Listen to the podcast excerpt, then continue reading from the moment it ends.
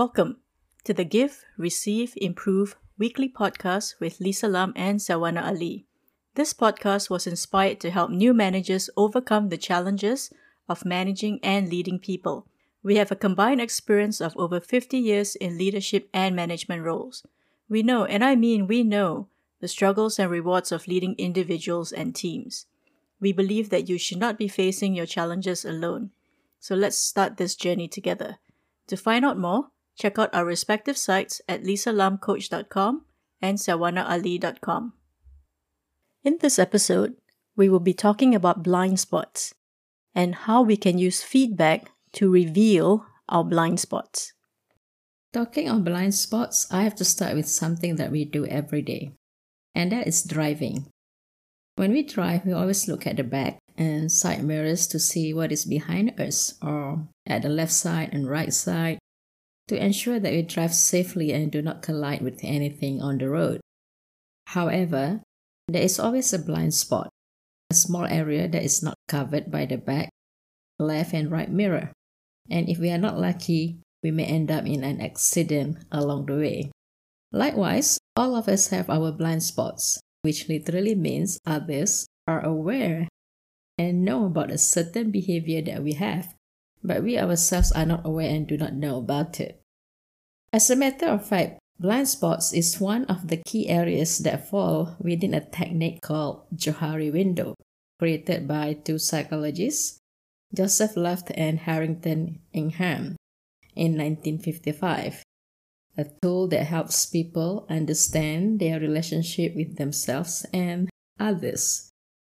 Johari window describes four areas of awareness, namely arena, which describes personality and behaviors that are known to self and others. The next one is an area called blind spot, which describes personality and behaviors that are not known to self but known to others. The next area is called facade, which describes personality and behaviors that are known to self but not known to others. And the final area is called unknown, which describes personality and behaviors that are not known to self and not known to others. Specifically, for continuous improvement, the blind spots area, if addressed, will enhance your personal development. It will result in positive direct impact to your team and organization. So why not? Let's just explore the possibilities. Let us begin with a couple of key questions. Question number one can we be deliberate in determining our blind spots? And question number two What do we do when we are made aware of our blind spots? What do you think, Lisa? Can we be deliberate in determining our blind spots? Sal, that's a great example that you shared with regards to the blind spot when we are driving a car. Now, even though a car has multiple mirrors to see the back or the sides, there is still that one spot that is hidden. That is pretty much the same for us. We might have multiple sources of information coming to us. However, there is just that still one area that we're not aware of. The question is, what is the reason behind that? Now, the answer to that question will determine whether we're able to be deliberate and intentional about uncovering our respective blind spots or not. The first question is whether we even want to know about our blind spots or not. Now, there are times we simply are not interested in knowing, therefore, we do not go about intentionally trying to figure it out. There are other times you're given feedback about your blind spots without you even seeking for it. Now, if your answer to the first question is that you're not interested and you do not have anyone giving you proactive feedback, then I would have to say, just like in the example of the car, you will face more accidents than you bargained for. If you're not aware of any blind spots, accidents will happen whether you choose it or not. You will inevitably be faced with your blind spots because you are not living or working in isolation. Therefore, even if you're not interested in knowing about your blind spots, you will know about it. And just like anything in life, it is always best to be in control of the information flow instead of being hit on the head by it. So, therefore, undoubtedly, the answer to your question, Sal, is yes. We can be very intentional in finding out what our blind spots are. Yes, I did use a plural for blind spot, as it will certainly be more than one. There are generally two ways of determining our blind spots. The first is to be proactive, and the second is to provide or to give permission for feedback to take place.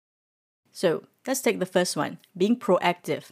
Being proactive in any feedback session is probably the best way for you to get information. Now, if you have a strong culture within your team that is centered around feedback, this task should be baked into the existing process and structures. Just like any other form of feedback, it needs to be specific and observable so that you're able to identify the blind spot in your behavior or actions. And how you choose to respond to the blind spot is important too. Now, most of the time, because we don't know about a certain action or behavior, we will respond either in denial, as we just can't believe that it was something that we did or did not do, or we could be offended and thereby react defensively. Now, I think a good mindset to have is that since we don't know, and it is a blind spot after all, don't take it negatively or personally. Receive the feedback objectively and openly and process it. Process it to determine if it's something that you would have to act upon. Now, the second way is giving permission for feedback to take place. When you give your permission, it implies that you're giving them the freedom and a safety net to provide you with feedback, knowing that the intention behind it is for your own good. You would give permission to your friends or trusted advisors beforehand. You would give them permission to give you feedback when they determine that it is necessary. As your friends or trusted advisor, they should have your best interests at heart and therefore, when they do provide you with feedback, it would be for your benefit and development. What about you, Sal? How have you dealt with your blind spots? That's a great insight, Lisa. As you mentioned, we can be deliberate in determining our blind spots. I always ask questions on this, like a checkpoint with people that I trust. In fact, I give them a blanket approval at the onset to just raise any type of behavior that they think I need to improve on. For instance, just last week, a good friend of mine said this to me. Do you realize that you raised your voice when talking to the security guard just now?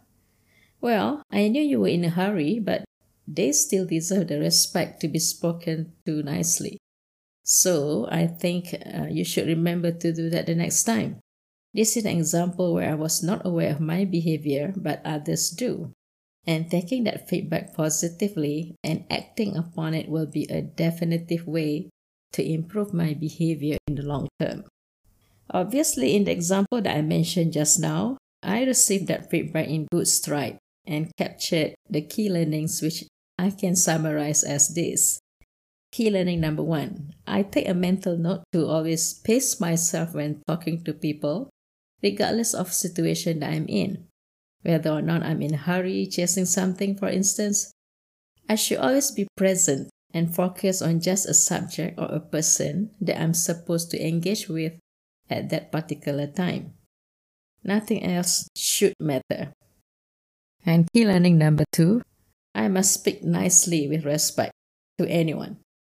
Key learning number three I ought to consistently assess myself on whether I'm living up to the desired behavior or not. Well, as a general principle, what do we do when we are made aware of our blind spots? Here are some key pointers that I find useful. Firstly, we need to listen well so that we understand what exactly the behavior that we are not aware of that we need to improve on. And then, with merit and clarity, we need to accept the feedback.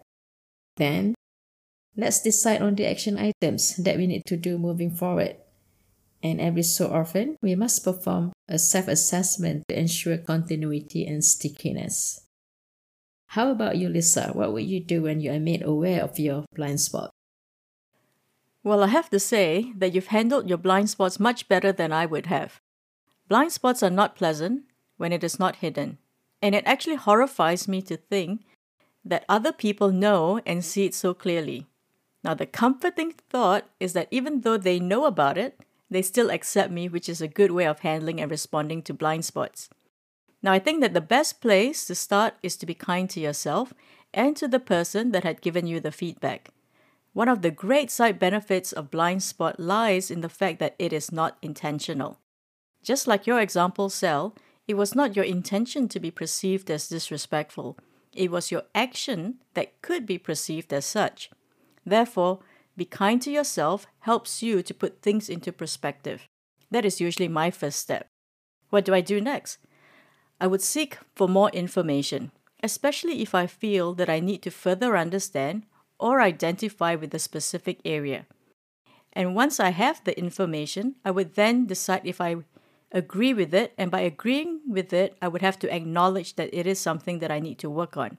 And then I would put some sort of an action plan in place to remind me to be a little bit more aware of certain actions or behaviors.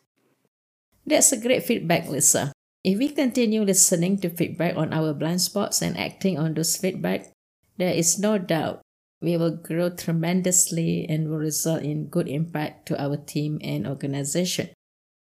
From a manager's perspective, this is definitely an area worthy of attention to establish performing teams. However, it must start with the manager, herself or himself, before she or he can establish it as a culture for the team. An authentic manager will be amazingly comfortable under her own skin to give a blanket approval to her subordinates to basically highlight any type of blind spots that will help her work better with her subordinates. If a manager can demonstrate this readiness to her subordinates, her subordinates will respond in the same manner. Cumulatively, we will see cycles of improvement among the team members. What's your take, Lisa? Do you think this will work? Yeah, of course, Sel. As a leader, you have to set the tone and culture of what is the encouraged behavior. I think that as a leader, there are two other qualities that will stand out.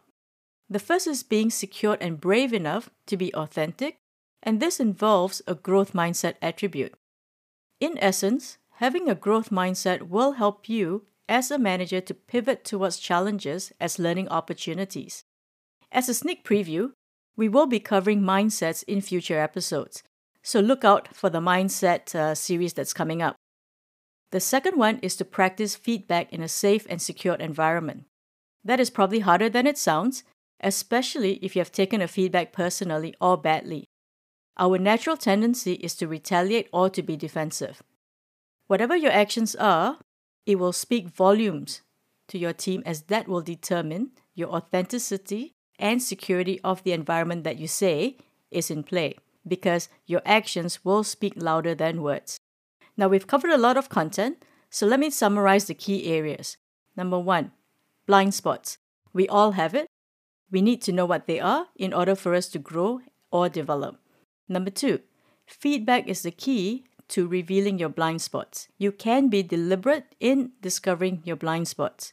Number three, Give permission to your team or close friends to provide you with feedback. Number four, listen, evaluate, and then act upon the feedback. Remember, blind spots are not a sign of weakness, but an opportunity for you to learn and further improve yourself. Do not be afraid to uncover them. In fact, people around you already know it, so you might as well join them and know about it too.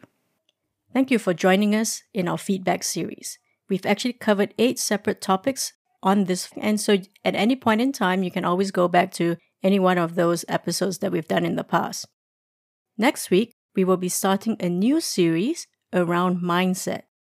And I'm sure that that would be a very interesting topic for all of us, especially for leaders, because the mindset of the leader will determine the direction and the outcome of the organization. Find out more information, check out lisalamcoach.com and sawanaali.com. Please subscribe, follow, like, and give us your feedback as we are always looking to improving the content that we have for you. Take care and remember, you are not alone in your journey as a manager.